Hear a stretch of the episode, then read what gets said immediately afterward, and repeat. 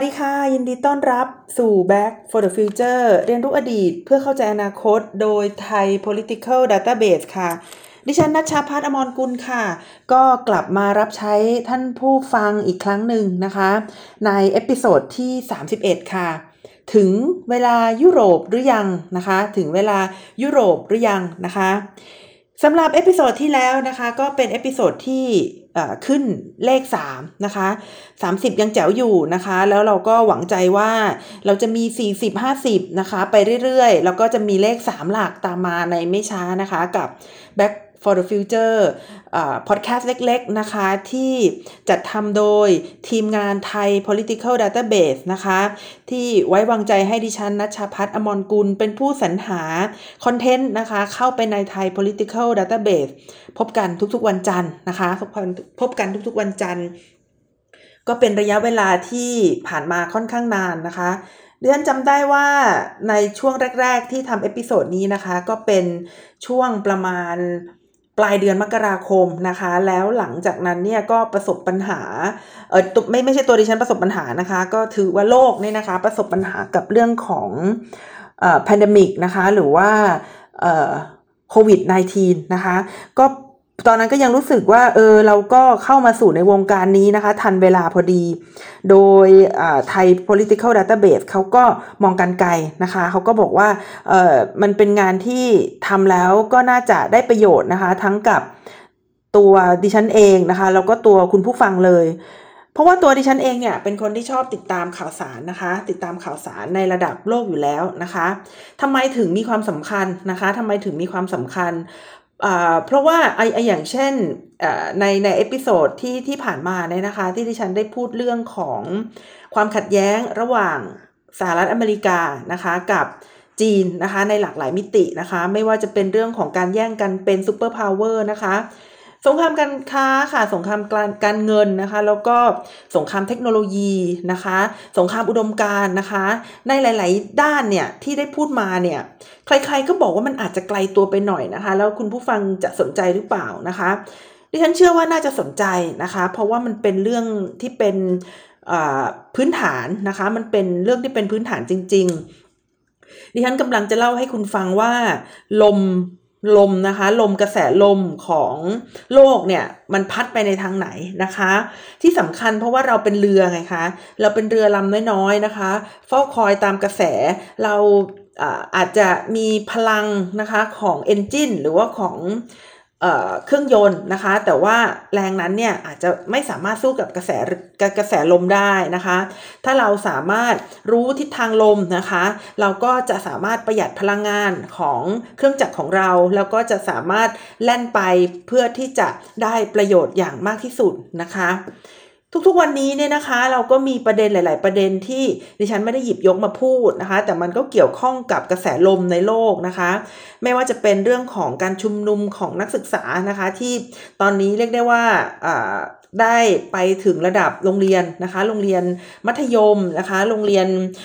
ระดับมัธยมต้นนะคะ มัธยมปลายนะคะ แล้วก็ ก็ยังมีข่าวอื่นๆอีกนะคะ เช่นข่าวสสนะคะ ท้าต่อยกันนะคะ เรื่องของการอนุมัติซื้อเรือดำน้ำนะคะ เรื่องของลุงพลนะคะ แม้กระทั่งเรื่องหวยเนี่ย เรื่องพวกนี้เนี่ยเป็นกระแสที่มีความสำคัญนะคะ แต่ว่ากระแสพวกนี้เนี่ยก็ต้องยอมรับว่ามันอยู่บนกระแสที่ใหญ่กว่านั้นนะคะ ก็คือกระแสลมของความสัมพันธ์ระหว่างประเทศนะคะ แล้วก็ในเรื่องของอบทบาทของมหาอำนาจค่ะ วันนี้นะคะที่ฉันก็พูดในเรื่องที่สำคัญอีกเรื่องหนึ่งนะคะ ก็คือเรื่องของยุโรปนะคะว่าถึงเวลายุโรปหรือยังนะคะ ถึงเวลายุโรปหรือยังนะคะ โดยเนื้อหาที่ดิฉันได้หยิบยกขึ้นมาเนี่ยนะคะ มันก็อยู่ใน Foreign Affairs นะคะ ซึ่งถ้าใครได้เป็น เป็นเพื่อนนะคะใน Facebook ของดิฉันเนี่ยดิฉันก็ได้แชร์เอาไว้นะคะ เพราะว่าเป็นบทความที่น่าสนใจมากนะคะเขาก็พูดถึงว่ายุโรปเนี่ยเป็นยักษ์หลับนะคะ มันตื่นขึ้นมาแล้วหรือเปล่านะคะ ยุโรปเป็นยักษ์หลับนะคะ มันตื่นขึ้นมาแล้วหรือเปล่า ดิฉันก็เลยหยิบยกนะคะ ประเด็นในคอลัมน์นั้นนะคะของ Foreign Affairs มาเล่าให้ฟังค่ะ ในบทความนี้นะคะเขาพูดถึงศักยภาพนะคะและความเป็นไปได้นะคะ ของการเป็นมหาอำนาจในยุโรป แล้วก็เนื่องจากคนเขียนนะคะ แล้วก็ตัววารสารนี้อยู่ในสหรัฐอเมริกาเขาก็พูดถึงสหรัฐอเมริกาไปด้วยนะคะ แต่วันนี้เนี่ยดิฉันจะพูดในแง่บริบทของประเทศไทยนะคะ ก็คือหยิบเนื้อหาสำคัญของบทความมา แล้วก็พูดในฐานะของคนที่อยู่ในอีกมุมของโลกนะคะ แล้วก็เป็นเรือลำน้อยๆที่อาจจะมีเครื่องยนต์ที่ไม่ใหญ่สักเท่าไหร่นะคะว่าเราจะหันหัวไปทางไหนนะคะ เราจะทำอย่างไรนะคะศตวรรษของเอ่อของลัทธิขวาจัดเนี่ยนะคะ จะไปไกลกว่านี้นะคะ หรือว่าจะหยุดยั้งลงแค่นี้นะคะ ก็เป็นเรื่องที่บทความนี้พยายามที่จะตอบคำถามเราเหมือนกันนะคะ สำหรับยุโรปนะคะสำหรับยุโรปเนี่ยก็เรียกได้ว่าเป็นภูมิภาคที่มีความสำคัญในในโลกนะคะ มาเป็นระยะเวลาเนี่ยก็ประมาณ 400 ปีแล้วนะคะ คือตั้งแต่เขาได้ใช้ประโยชน์ของเข็มทิศนะคะ แล้วก็พระเจ้า Henry the Navigator เนี่ยได้ออกเงินนะคะให้กลาสีเนี่ยได้เดินทาง ริมชายฝั่งทะเลนะคะ มาที่ทวีปแอฟริกานะคะ หลังจากนั้นค่ะ ความทะเยอทะยานของยุโรปนะคะก็ไปไกลกว่าที่ Henry the Navigator ได้เริ่มต้นไว้นะคะ คือตอนแรกก็ไปได้ไม่ไกลมากนะคะ ไม่ถึงครึ่งของแอฟริกา แต่ว่าหลังจากนั้นเนี่ยความทะเยอทะยานความพยายามของยุโรปเนี่ยมันได้ไปไกลขึ้นนะคะ โดยในศตวรรษที่ 16-17 นะคะสองชาติมหาอำนาจหลักของโลกในตอนนั้นก็คือโปรตุเกสนะคะและสเปนเนี่ยก็ได้ครอบครองนะคะ ดินแดนหลาย ๆ ส่วนนะคะของโลกโดยเฉพาะอย่างยิ่งในทวีปอเมริกาค่ะ ก็มีการกระทบกระทั่งกันนะคะ ตอนที่ออกเรือไปจนกระทั่งสันตปาปานะคะมาทำสนธิสัญญาโทเดซิล่านะคะ เพื่อที่จะแบ่งโลกนะคะเป็นสองส่วน ก็คือเป็นโลกของ สเปนครึ่งหนึ่งนะคะแล้วก็เป็นโลกของโปรตุเกสครึ่งหนึ่งนะคะ ตอนที่ที่ฉันได้อ่านเรื่องนี้นะคะ ตอนนั้นน่าจะยังเด็กอยู่นะคะ ก็รู้สึกตะลึงเป็นอันมากนะคะ ที่ว่า เออสองประเทศมาตกลงกันแล้วก็แบ่งโลกได้นะคะ แล้วถามใครบ้างหรือยังนะคะ ซึ่งนี่ก็เป็นสิ่งที่แสดงให้เห็นว่าตอนนั้นยุโรปเขาคงใหญ่จริง ๆนะคะ ยุโรปเขาคงใหญ่จริง ๆ แต่ใหญ่อย่างไรเนี่ยมันก็ มันก็ต้องมีล้มนะคะ ใหญ่อย่างไรก็ต้องมีล้มนะคะ ในช่วงศตวรรษที่ 18 นะคะ ก็มีมหาอำนาจใหม่นะคะเกิดขึ้นมานะคะ มหาอำนาจใหม่เกิดขึ้นมาด้วยพลังของการปฏิวัติอุตสาหกรรมนะคะพลังของการปฏิวัติอุตสาหกรรม ซึ่งได้ทำให้สเปนกับโปรตุเกสนะคะ ซึ่งเป็นมหาอำนาจเก่าเนี่ย มีความสามารถในการแข่งขันนะคะลดลงโดยเปรียบเทียบนะคะ ในที่สุดนะคะในที่สุดยุโรปเนี่ยก็ได้ เกิดขึ้นมาอีกครั้งนะคะ เกิดขึ้นมาอีกครั้ง แต่ว่าคราวนี้เนี่ยนำโดยประเทศอย่างอังกฤษนะคะ ฝรั่งเศสนะคะฝรั่งเศสก็มีอยู่นะคะ อังกฤษเนี่ยก็จะเป็นแกนนำหลักนะคะ เพราะว่าอังกฤษเนี่ยเขาปฏิวัติอุตสาหกรรมก่อนนะคะ แล้วฝรั่งเศสเขาเขาก็ไปไกลเหมือนกันนะคะ แต่ว่าเขาก็ไปทีหลังไปทีหลังเพื่อนนะคะ ก็ยังเหลือพื้นที่อยู่ไม่มากนะคะ เบลเยียมก็ไปนะคะ เบลเยียมนี่ก็ได้ครอบครองคองโกนะคะ ในนามของอส่วนตัวนะคะในนามของส่วนตัวคือกษัตริย์นะคะของกษัตริย์ของเขาเลโอโปลด์นะคะส่วนคนอื่นๆเนี่ยนะคะคนอื่นๆเนี่ยหรือว่าทวีปดินแดนอื่นๆเนี่ยนะคะก็ครอบครองในนามของประเทศนะคะ บางทีก็ครอบครองในนามของบริษัทเอกชนก็มีนะคะ อย่างเช่นบริษัท East India ตะวันออกนะคะเอ่อ East India ก็ตอน อินเดียตะวันออกอยู่แล้วนะคะ East India ของเนเธอร์แลนด์นะคะ East India ของอังกฤษพวกนี้ก็เป็นบริษัทที่มีอำนาจอย่างมากนะคะ มีอำนาจประดุดเป็นประเทศเลยเพราะมีกองทัพเรือเป็นของตัวเอง แล้วก็สามารถพิมพ์แบงค์นะคะสามารถคือคือมีอำนาจทั้งทางเศรษฐกิจนะคะทั้งการทหารสามารถประกาศสงครามได้ด้วยนะคะ เพราะในอดีตเนี่ยกว่าที่จะส่งข่าวนะคะมาให้รัฐบาลของประเทศเนี่ยตัดสินใจทำอะไรเนี่ยบางทีมันช้า เพราะว่าการเดินทางและการสื่อสารก็ยังไม่สะดวกนะคะ ก็เลยต้องให้อำนาจกับบริษัทไปเลยทีนี้เมื่อให้อำนาจกับบริษัทไปแล้วเนี่ยบางทีการตัดสินใจนะคะ มันก็มุ่งอยู่แต่กับผลประโยชน์นะคะ ที่เป็นเรื่องของรายได้นะคะ ผลประโยชน์ด้านพวกนั้นแทนนะคะ ก็เลยในบางครั้งเนี่ย การบริหารงานอาณานิคมที่ทำโดยบริษัทเนี่ยนะคะ เป็นการบริหารงานที่ค่อนข้างจะละเมิดนะคะสิทธิมนุษยชนนะคะอยู่มากทีเดียว ทีนี้ถามว่ายุโรปในตอนนั้นเนี่ยเจ๋งแค่ไหนนะคะก็ในช่วง ศตวรรษที่ 18-19เนี่ยนะคะ ศตวรรษที่ 18-19เนี่ย ยุโรปเนี่ยนะคะ พร้อมกับดินแดนอาณานิคมเนี่ยก็ถือได้ว่ามีพื้นที่อยู่ครึ่งโลกเลยนะคะ มีพื้นที่อยู่ครึ่งโลกเลยนะคะ แล้วหลังจากนั้นนะคะ คือในช่วงก่อนสงครามโลกครั้งที่1นนะคะก็มีพื้นที่ราว 85%นะคะ คือยุโรปกับประเทศอาณานิคมเนี่ยมีพื้นที่ราว 85%นะคะของทั้งหมดทั่วโลกนะคะ แล้วมันมาพีคเอาจริง ๆ ในช่วงสงครามโลกครั้งที่2นะคะ ก่อนสงครามโลกครั้งที่2คือมีพื้นที่แทบจะทั่วโลกเลยนะคะ มีเหลือเพียงแค่นะคะ เอธิโอเปียนะคะ ญี่ปุ่น มองโกเลีย เปอร์เซียนะคะ ทิเบต แล้วก็สยามนะคะ สยาม แล้วก็จีนนะคะ ดินแดนส่วนใหญ่ของจีนก็ยังไม่ได้ตกเป็นเมืองขึ้นของยุโรปนะคะ แต่ก็บางคนเขาก็บอกว่ามันมี informal เอ่อ colonization นะคะ แต่ว่า ตรงนี้ก็ก็อาจจะมาคุยกันถกเถียงกันอีกทีนะคะ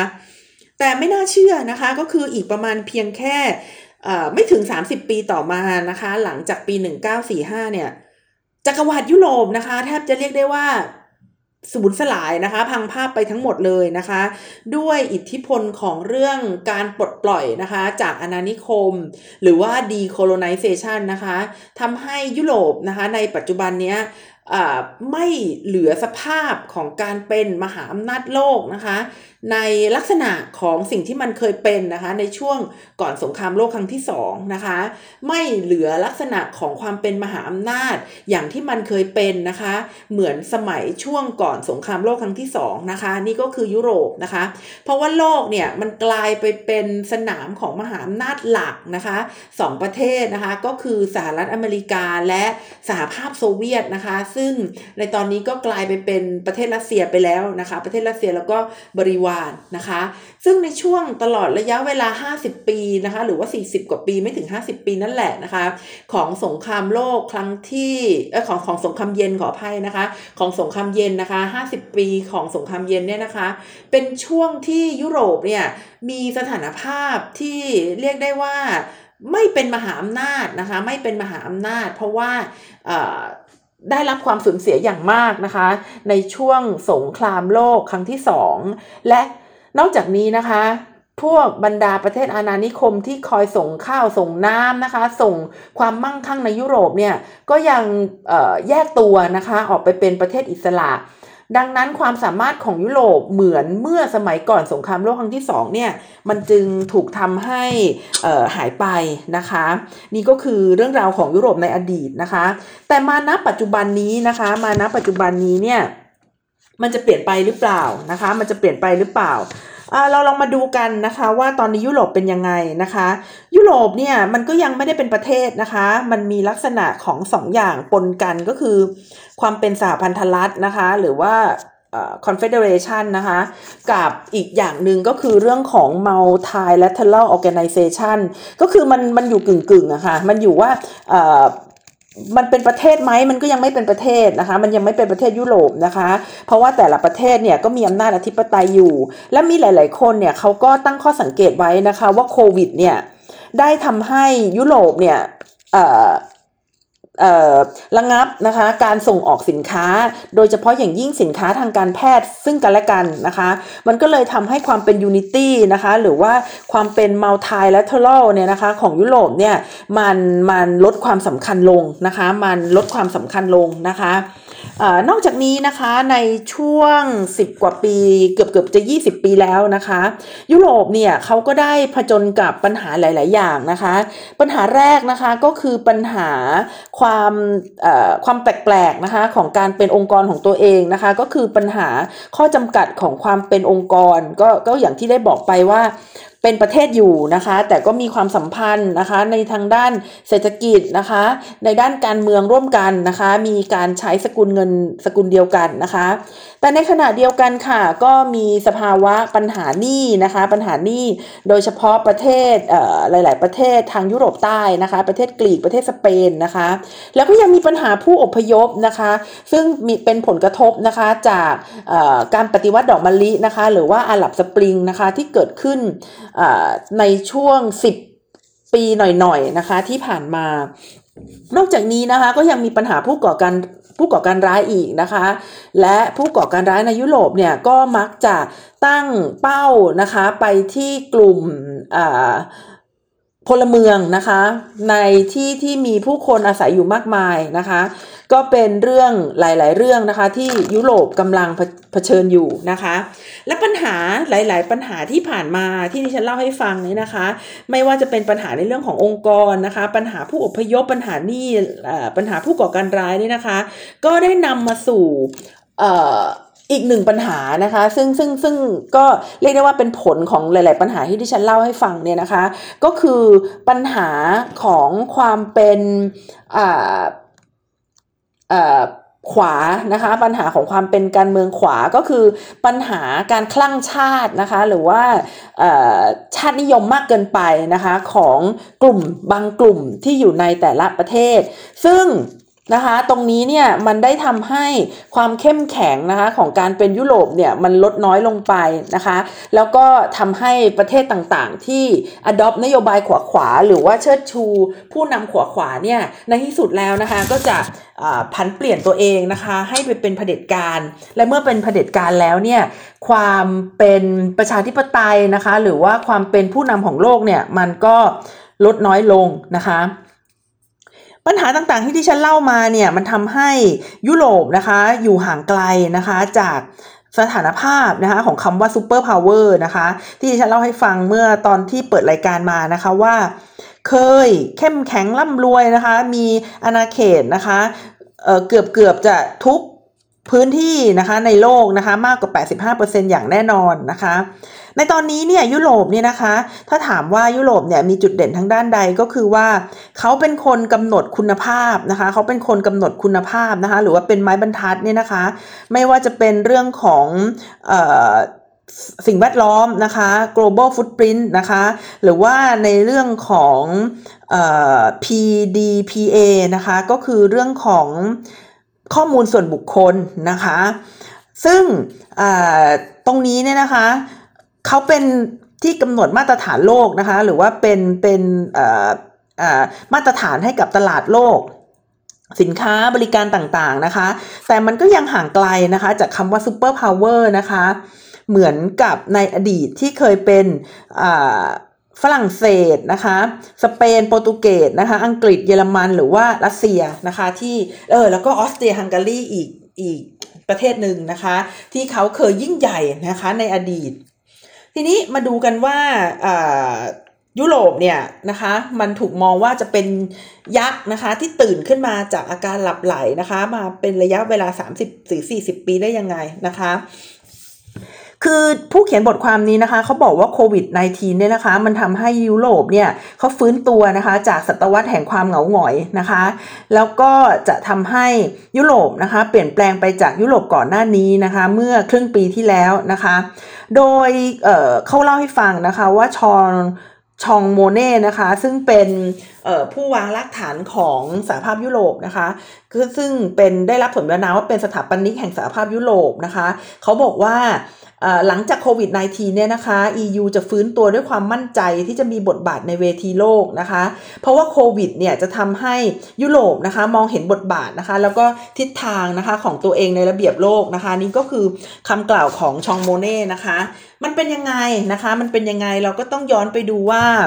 โควิดเนี่ยนะคะมันเข้ามากระทบกับยุโรปนะคะ อย่างหนักหน่วงตั้งแต่ช่วงปลายเดือนกุมภาเป็นต้นมานะคะจนกระทั่งถึงกลางเดือนมีนานะคะ เรียกได้ว่ากลางเดือนมีนาเนี่ยเป็นจุดพีคนะคะของประวัติศาสตร์ของยุโรปเลยนะคะ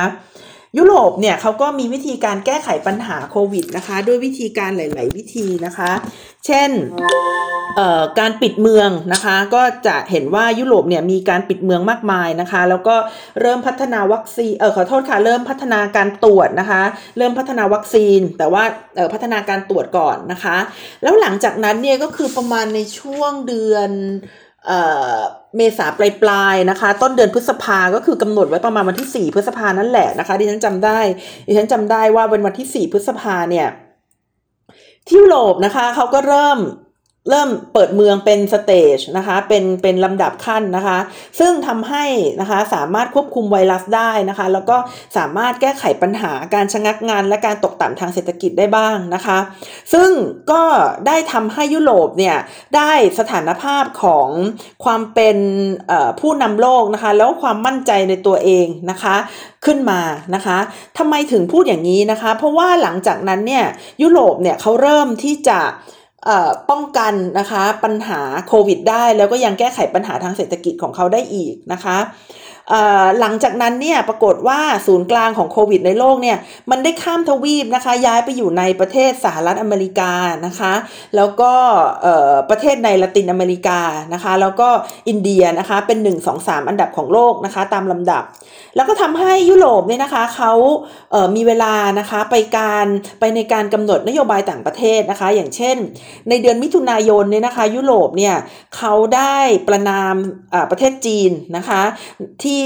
สาเหตุนะคะก็คือประเทศจีนเนี่ยเขาได้ออกกฎหมายนะคะ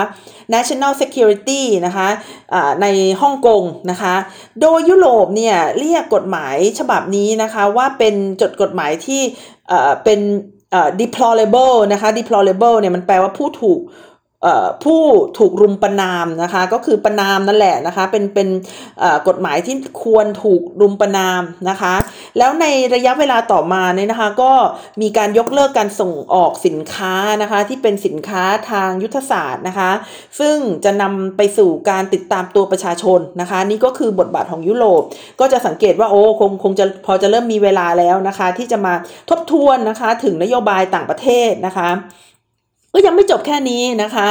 ต่อมานะคะในเดือนกรกฎาคมนะคะ ก็ได้ออกอการ sanction นะคะทาง ทางไซเบอร์นะคะหรือทางคอมพิวเตอร์เนี่ยนะคะ ทางข้อมูลคอมพิวเตอร์นะคะ ต่อประเทศจีนนะคะ รัสเซียแล้วก็เกาหลีเหนือนะคะ แล้วก็เพิ่งประณามการเลือกตั้งในเบลารุสนะคะ เมื่อสัปดาห์ที่ผ่านมาได้เกิดการประท้วงที่เบลารุสนะคะ มีผู้คนออกมามากมายนะคะ ประท้วงการเลือกตั้งนะคะ ผู้นำของเบลารุสเนี่ยที่ได้อยู่ในสมัยมา 20 กว่าปีนะคะ ว่าเป็นการเลือกตั้งที่ไม่บริสุทธิ์ยุติธรรมนะคะ และนอกจากนี้เนี่ยยุโรปก็ยังได้เปิดการเจรจานะคะกับรััสเซียนะคะ เพื่อที่จะเฝ้าระวังการแทรกแซงจากรัสเซียด้วยนะคะ ก็จะเห็นว่าในภาพข่าวต่างประเทศเนี่ยนะคะของโลกเนี่ยยุโรปเนี่ยได้เข้ามาแสดงบทบาทนะคะความเป็นผู้นำเนี่ยในหลายหลายด้านนะคะ เรียกได้ว่า ในขณะที่สหรัฐอเมริกายังด่ากันว่าจะให้ใช้ไปรษณีย์ส่งพัสดุหรือว่าส่งใบเลือกตั้งหรือเปล่านะคะ ยุโรปเนี่ยเขาไปไกลขนาดไปประนามประเทศโน้นประเทศนี้นะคะ แล้วก็มีนโยบายความสัมพันธ์ระหว่างประเทศที่หนานแน่นนะคะ ชัดเจนนะคะ แล้วก็มีทิศทางแล้วนะคะ ทีนี้เรามาดูกันว่าจากบทบาทของยุโรปเนี่ยนะคะยุโรปเนี่ยมีศักยภาพนะคะในการเป็นมหาอำนาจหรือเปล่านะคะ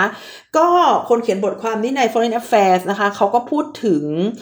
กฎหมายความช่วยเหลือทางเศรษฐกิจนะคะ ซึ่งออกมาอยู่ 2 ล้านล้าน 2 ล้านล้านทิลเอ่อสองทิลเลียนนะคะสองล้านล้านยูโรเนี่ยนะคะ ตอนแรกดิฉันก็สงสัยว่าไอ้กฎหมายความช่วยเหลือทางเศรษฐกิจเนี่ยมันจะ มันมันจะยังไงนะคะ มันจะเป็นการยังไง เพราะว่าพอดิฉันเห็นคำว่ากู้นะคะ หรือว่ามีเงินมาช่วยเหลือเนี่ยสิ่งที่อยู่ในใจของดิฉันก็คือจะเอาเงินที่ไหนไปใช้เขานะคะ จะเอาเงินไปที่ไหนไปใช้เขา เพราะว่าพอพูดเรื่องกู้ดิฉันก็ชอบจะนึกถึงรัฐบาลตัวเองนะคะ ว่าเออเราจะเอาเงินที่ไหนไปใช้เขานะคะแต่ว่าคนเขียนบทความนี้เขามองนะคะว่าไอความช่วยเหลือทางเศรษฐกิจ 2 ล้านล้านยูโรเนี่ยนะคะ มันเป็น watershed นะคะหรือว่ามันเป็นจุดจุดเปลี่ยนนะคะมันเป็นจุดเปลี่ยนของนโยบายเศรษฐกิจของยุโรปนะคะ ซึ่งเคยอยู่ในนโยบายรัดเข็มขัดนะคะมานานกว่า 10 ปีนะคะนโยบายรัดเข็มขัดที่เกิดขึ้นมานานกว่า 10 ปี ก็คือเกิดขึ้นในช่วงหลังวิกฤตเศรษฐกิจ hamburger crisis นะคะ financial crisis แล้วก็อยู่หลังวิกฤตหนี้ยุโรปนะคะ ไม่ว่าจะเป็นที่กรีซนะคะ เป็นที่สเปนนะคะ แล้วก็หลาย ๆ ประเทศในยุโรปเนี่ย ซึ่งคนเขียนบทความนี้บอกว่าถ้าเกิดเงิน 2 ล้านล้านออกมาเนี่ยนะคะ มันจะทำให้นโยบาย populism นะคะ หรือว่านโยบายขวาจัดนะคะ หรือว่านโยบายที่ประเทศต่างๆ มองยุโรปอย่างไม่เป็นมิตรนะคะ ลดน้อยลงไปนะคะแล้วก็จะทำให้ประเทศต่างๆเนี่ยหันมาพึ่งพาสหภาพยุโรปนะคะมากขึ้นนะคะด้วย นโยบายการฟื้นฟูทางเศรษฐกิจเหล่านี้นะคะ ก็จะทำให้ประเทศเอกราชแต่ละประเทศในยุโรปเนี่ยเขาหันมามองสหภาพยุโรปนะคะ ในทางที่ในแง่ดีมากขึ้นนะคะ ซึ่งคนเขียนบทความเนี่ยเขาบอกว่าเป็นประตูสู่การขยายอำนาจของ EU Power แต่ดิฉันก็ยังไม่มั่นใจนะคะ ดิฉันคิดว่านี่ก็เป็นการเบตติ้งอย่างหนึ่งคือ ถ้า สองล้านล้านเนี่ยมันถูกนำมาใช้ในวิธีการที่ถูกต้องนะคะ แล้วก็โรคระบาดนี้สามารถหยุดยั้งได้ในระยะเวลาอันรวดเร็วนะคะ ก็จะสามารถทำให้หาเงินไปใช้หนี้ไอ้สองล้านล้านยูโรนี้ได้นะคะ แต่ว่าแต่ว่านี่ก็อาจจะเป็นฐานคิดที่อยู่บนพื้นฐานของประเทศที่มี accountability อาจจะ ต่ำกว่ายุโรปนะคะ ก็เลยทำให้พอพูดคำว่ากู้ขึ้นมาทีไรเนี่ยนะคะดิฉันก็อดที่จะตกใจไม่ได้นะคะว่า อุ้ยแล้วจะเอาเงินที่ไหนไปใช้เขานะคะ อุ้ยแล้วโควิดจะหมดไปเร็วจริงหรือเปล่า อย่าเพิ่งรีบโปรยเงินนะ อย่าเพิ่งใช้เงินจนหมดนะ มันอาจจะมีอะไรที่จะต้องใช้มากกว่านี้ก็ได้ มันจะเป็นเบี้ยหัวแตกหรือเปล่า มันถูกต้องหรือเปล่าที่จะใช้เงินประมาณนี้นะคะ เพราะฉะนั้นตรงนี้ก็ยังเป็นดีเบตอยู่นะคะ ทีนี้ คนที่เขียนบทความนี้นะคะ เขาบอกว่าได้ตัวนโยบายเอ่อ e econ recovery เนี่ยนะคะ มันจะทำให้อ่า EU เนี่ยนะคะ เป็นองค์กรที่มีอำนาจในทางเศรษฐกิจมากขึ้นนะคะ มีอำนาจในทางเศรษฐกิจมากขึ้น และในระยะยาวเนี่ย ยุโรปนะคะก็จะเพิ่มอำนาจของตัวเองนะคะ ว่าจะสามารถใช้ทรัพยากรร่วมกันในการแก้ไขปัญหาร่วมกันได้ คือในอนาคตเนี่ยถ้ามันมีโรคระบาดลักษณะนี้ขึ้นมา หรือว่ามีปัญหาหนี้นะคะ ซึ่งค้างคากันมาแล้วกว่า 10 ปีเนี่ยนะคะ หรือปัญหาอื่นๆ เช่น ปัญหาการก่อการร้าย ปัญหาผู้อพยพเนี่ยนะคะ ยุโรปเนี่ยจะสามารถใช้งบประมาณส่วนกลางนะคะ ในการแก้ไขปัญหาได้ พูดง่ายๆก็คือว่าเพิ่มความเป็น Federal นะคะ เพิ่มความเข้มแข็งในการสั่งการจากส่วนกลาง โดยการให้ทรัพยากรให้ตังเขาเนี่ยนะคะ มากขึ้นนะคะยุโรปจะได้ไม่เป็นองค์กรที่มีขึ้นมานะคะ แล้วก็ทำอะไรไม่ได้นะคะ มีจุดเด่นนะคะ เพียงแค่เป็นองค์กรที่เน้นมาตรฐานทางการตลาดนะคะนอกจากเรื่องของการมีเงินแล้วนะคะ ยุโรปยังจะได้มีการปรับ การดำเนินนโยบายอีกนะคะก็คือจะรวมตัวกันมากกว่าเดิมนะคะ โดยการที่จะมีการตีความกฎบัตรยุโรปใหม่นะคะคือการใช้ majority เนี่ยให้มากกว่าเดิม เพราะแต่ก่อนเนี่ยส่วนใหญ่จะต้องเป็นการทำ consensus นะคะ แต่แต่ยังไงก็ต้องใช้ consensus เพื่อรับรอง majority อยู่ดีนะคะ อ่าแล้วก็แต่ก่อนนี้นะคะ มหาอำนาจในยุโรปเนี่ยเขาก็จะคอมเมนต์คอมเมนต์กันบ้างนะคะ ก็คือมหาอำนาจอย่างเช่นฝรั่งเศสเยอรมันเนี่ยนะคะ แยกกันเนี่ยนะคะ แล้วพอมีโควิดเนี่ยสองประเทศนี้ก็น่าจะมาใกล้ชิดกันมากขึ้นนะคะ แล้วก็ทำให้ยุโรปเนี่ยแข็งแรงมากขึ้นนะคะแล้วก็หัวใจของบทความนี้นะคะ อยู่ที่ตอนใกล้ๆตอนสุดท้ายของบทความแล้วนะคะะชื่อชื่อของตอนก็คือ Europeans look to Europe นะคะ Europeans look to Europe เนี่ย ตอนแรกดิฉันก็อ่านอ่านมาก็ ก็ไม่คิดว่าจะพีคในตอนท้ายๆนะคะ คือจริงๆ แล้วเป็นบทความที่ดีแล้วก็พีคตลอดทั้งบทความ แต่ว่ามันมาพีคในตอนท้ายๆ ก็ก็คือคนเขียนบทความนี่นะคะ เขาบอกว่าภายใต้สถานการณ์นะคะ ที่สหรัฐอเมริกานะคะ กับจีนเนี่ยแสดงความเป็นศัตรูกันอย่างรุนแรงนะคะ ในช่วงของออประธานาธิบดีทรัมป์นะคะ แล้วจริงๆ แล้วก็ก่อนหน้านั้นสักพักหนึ่งแล้วด้วยเนี่ยนะคะยุโรปเนี่ยจะต้อง เปลี่ยนแปลงตัวเองเนี่ยนะคะไปสู่เขาใช้คำว่า strategic autonomy นะคะก็คือการมียุทธศาสตร์เป็นของตนเองนะคะการพึ่งพายุทธศาสตร์ด้วยตัวเองนะคะก็คือยุโรปเนี่ยจะต้องดีเฟนต์ตัวเองและผลประโยชน์ของตัวเองนะคะให้เป็นอิสระจากสหรัฐอเมริกาค่ะ เพราะฉะนั้นนะคะตอนนี้ยุโรปเนี่ยผู้นำยุโรปเนี่ยเขาจะไม่มาดีเบตกันแล้วนะคะว่าจะ เป็นจะเป็นอิสระหรือเปล่านะคะ นโยบายทางยุทธศาสตร์จะเป็นอิสระหรือเปล่านะคะ แต่ว่าจะต้องทำเลยนะคะ เนื่องจากสาเหตุที่มาจากวิกฤตนะคะปัญหาความขัดแย้งระหว่างสองมหาอำนาจนะคะ ซึ่งถูกทำให้รุนแรงโดยปัญหาโควิด -19 อีกนะคะ ต้องขอโทษที่บางบางทีพูดตะกุกตะกักไปบ้างนะคะ เนื่องจากว่าบางที นึกคำไทยยังยังไม่ค่อยออกนะคะเพราะว่าอ่านบทความภาษาอังกฤษอยู่ต้องขออภัยด้วยนะคะ คิดว่าเดี๋ยวตรงนี้เป็นจุดอ่อนที่จะต้องปรับปรุงเป็นอย่างยิ่งเลยนะคะกลับกลับมานะคะว่ายุโรเปียนทำไมต้องลุกทูยุโรปนะคะ เพราะว่าตอนนี้เนี่ยสหรัฐอเมริกานี่ยังจัดการโควิดได้เฮงซวยอยู่นั่นเองนะคะ ยังไม่สามารถแก้ไขปัญหาตัวเองได้นะคะ แล้วก็ไม่ใช่เรื่องของโควิดอย่างเดียวที่ ตอนนี้กำลังเป็นภัยที่คุกคามต่อสหรัฐอเมริกาอยู่นะคะ สหรัฐอเมริกาก็ยังมีปัญหาเรื่องเศรษฐกิจนะคะ ยังมีปัญหาเรื่องของความตึงเครียดทางเชื้อชาติอีกนะคะทำให้ บทบาทของสหรัฐอเมริกาเนี่ยก็อ่อนแอลงนะคะ และนะคะความสัมพันธ์หรือว่าความร่วมมือนะคะ ข้ามแอตแลนติกก็ยังพังทลายลงนะคะ จากที่ได้เห็นว่าเมื่อประมาณปลายเดือนที่แล้วเนี่ยสหรัฐอเมริกาอยู่ๆก็สั่งถอนทหารนะคะ ออกมาจากนาโตนะคะ บอกว่าสาเหตุเป็นเพราะว่าประเทศยุโรปเนี่ยไม่ยอมไม่ยอม ออกตังเองนะคะ บอกว่าให้ออกตังเองก็ไม่ออกตังเนี่ยฉันทำไมจะต้องคงกำลังทหารไว้ในยุโรปนะคะ เพื่อที่จะปกป้องคนยุโรปด้วยฉันเอาทหารออกมาจะดีสักกว่านะคะ แต่ยุโรปก็บอกว่าเออ สหรัฐอเมริกานะคะใช้กองกำลังไปเพื่อสงครามการก่อการร้ายมากเกินไปนะคะ ในการเข้าไปบุกอิรักนะคะ ซึ่งตรงนี้เนี่ยมันก็เลยทำให้ยุโรปเนี่ยเขาไม่เห็นด้วยนะคะว่าจำเป็นจะต้องออกตังอะไรกันมากมายนะคะ ก็เป็นเป็นเสียงจากสองฝั่งที่จะต้อง รับฟังนะคะ และยุโรปเนี่ยเขาประเมินไว้กันนะคะเขาประเมินกันไว้ว่า แม้ว่าการเลือกตั้งประธานาธิบดีที่จะจัดขึ้นในอีก 2 เดือนเนี่ยนะคะ แม้ว่าโจไบเดนจะเป็นประธานาธิบดีเนี่ยแต่ว่าปัญหาในสหรัฐอเมริกามันยุ่งยากลุงลังเหลือเกินนะคะ จนไม่รู้ว่าโจไบเดนจะกวาดขี้ได้หมดไหมนะคะ ไม่แน่ใจว่าโจไบเดนจะกวาดขี้ที่ทรัมป์นะคะเขาได้สร้างขึ้นมาได้หมดไหมนี่นะคะ ดังนั้นมันจึงถึงจุดแล้วนะคะ มันจึงเป็นความจำเป็นแล้วที่ยุโรปเนี่ยจะต้องเป็น global order นะคะ จะต้องเป็น global leader นะคะ จะเป็นต้องเป็นผู้ควบคุมอำนาจนะคะในโลกนะคะและในส่วนของประเทศจีนนะคะ ยุโรปเนี่ยเขาเคยมองว่านะคะ ประเทศจีนเนี่ยยิ่งพัฒนาเศรษฐกิจขึ้นไปเนี่ยก็จะยิ่ง มีการเมืองที่เสรีมากขึ้นนะคะ ตามตามคอนเซปที่ว่าเเมื่อมีชนชั้นกลางมากขึ้นนะคะ ชนชั้นกลางก็จะต้องการสิทธิเสรีภาพ และทางการจีนก็จะค่อยๆ เปิดประเทศมากขึ้นนะคะ ในทางด้านอุดมการทางการเมือง แต่กลับกลายเป็นว่าค่ะ ยิ่งยุโรปนะคะยุโรปก็เห็นเห็นว่านะคะ ยิ่งประเทศจีนเนี่ยเขายิ่งรวยขึ้นเท่าไหร่นะคะ ยิ่งมีชนชั้นกลางมากขึ้นเท่าไหร่เนี่ยประเทศจีนหรือว่ารัฐบาลจีนเนี่ยนะคะ กลับยิ่ง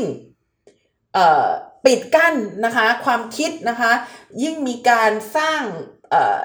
อำนาจทางการเมืองให้กับตัวเองมากขึ้นนะคะ นอกจากนี้เนี่ยก็ยังใช้นโยบายนะคะทางการค้าที่ไม่เป็นธรรมนะคะ และอีกอย่างหนึ่งเนี่ยก็คืออการกดดันจากประชาชนของยุโรปเองนะคะ เพราะเขาเห็นว่าโรคระบาดเนี่ยนะคะโควิดเนี่ยนะคะมันมันทำให้เห็น ความสัมพันธ์ทางการทูตนะคะของจีนเนี่ยที่เน้นเน้นไม่ได้สร้างความสัมพันธ์ทางการทูตในระดับประชาชนนะคะ ก็เลยทำให้ Public Opinion ที่มีต่อประเทศจีนเนี่ยไม่ค่อยจะสวยงามนะคะ ไม่ค่อยจะดีสักเท่าไหร่ ทำไมถึงเป็นอย่างนั้นเดี๋ยวขออธิบายให้เพิ่มขึ้นอีกนิดนึงนะคะ ก็คือเขามองว่าไวรัสนี้นะคะมันเกิดขึ้นที่จีนนะคะ แล้วพอจีนเนี่ยเขาควบคุมได้นะคะ ก็ไม่ได้จริงใจในการช่วยเหลือประเทศอื่น ๆ ที่ยังเผชิญกับปัญหาสักเท่าไหร่นะคะ ส่งของมาก็เป็นของที่ไม่มีคุณภาพนะคะ แล้วก็บริษัทต่างๆ ของยุโรปที่เขาล้มละลายเนี่ยประเทศจีนยังมากว้านซื้อของถูกนะคะประเทศจีนยังมากว้านซื้อของถูก เพราะฉะนั้นทางยุโรปในในยุโรปนะคะก็มองว่าทั้งจีนและทั้งอเมริกานะคะ ต่างก็ไม่น่ารักเหมือนกันทั้งคู่นะคะ ก็เลยหันกลับมามองตัวเองนะคะ แล้วก็เปลี่ยนแปลง perception นะคะที่มีต่อตัวเอง และนี่ก็คือความจำเป็นนะคะในการที่จะต้องให้ยุโรปประเทศในยุโรปนะคะลุกทูยุโรปเนี่ยจับมือกันนะคะ แล้วก็วิ่งไปให้ไกลยิ่งกว่าเดิมนะคะ แต่ก็อย่างที่บอกว่าสิ่งต่างๆเหล่านี้นะคะ มันไม่ได้เกิดเพียงชั่วข้ามคืนนะคะ นี่ก็เป็นการวิเคราะห์นะคะ หรือว่าการออมองบทบาทของยุโรปนะคะท่ามกลางความขัดแย้งระหว่างสหรัฐอเมริกากับประเทศจีนค่ะ สำหรับวันนี้นะคะดิฉันนัชชาพัฒนอมรกุลก็หวังว่าสิ่งที่ได้นำเสนอให้กับท่านผู้ฟังไปนะคะ จะมีประโยชน์นะคะ ต่อการคำนวณกระแสลมนะคะ ไม่มากก็น้อยค่ะ ขอขอบพระคุณท่านผู้ฟังที่ตั้งใจนะคะ ติดตามดิฉันมาเป็น episode ที่ 31 แล้วนะคะ สวัสดีค่ะ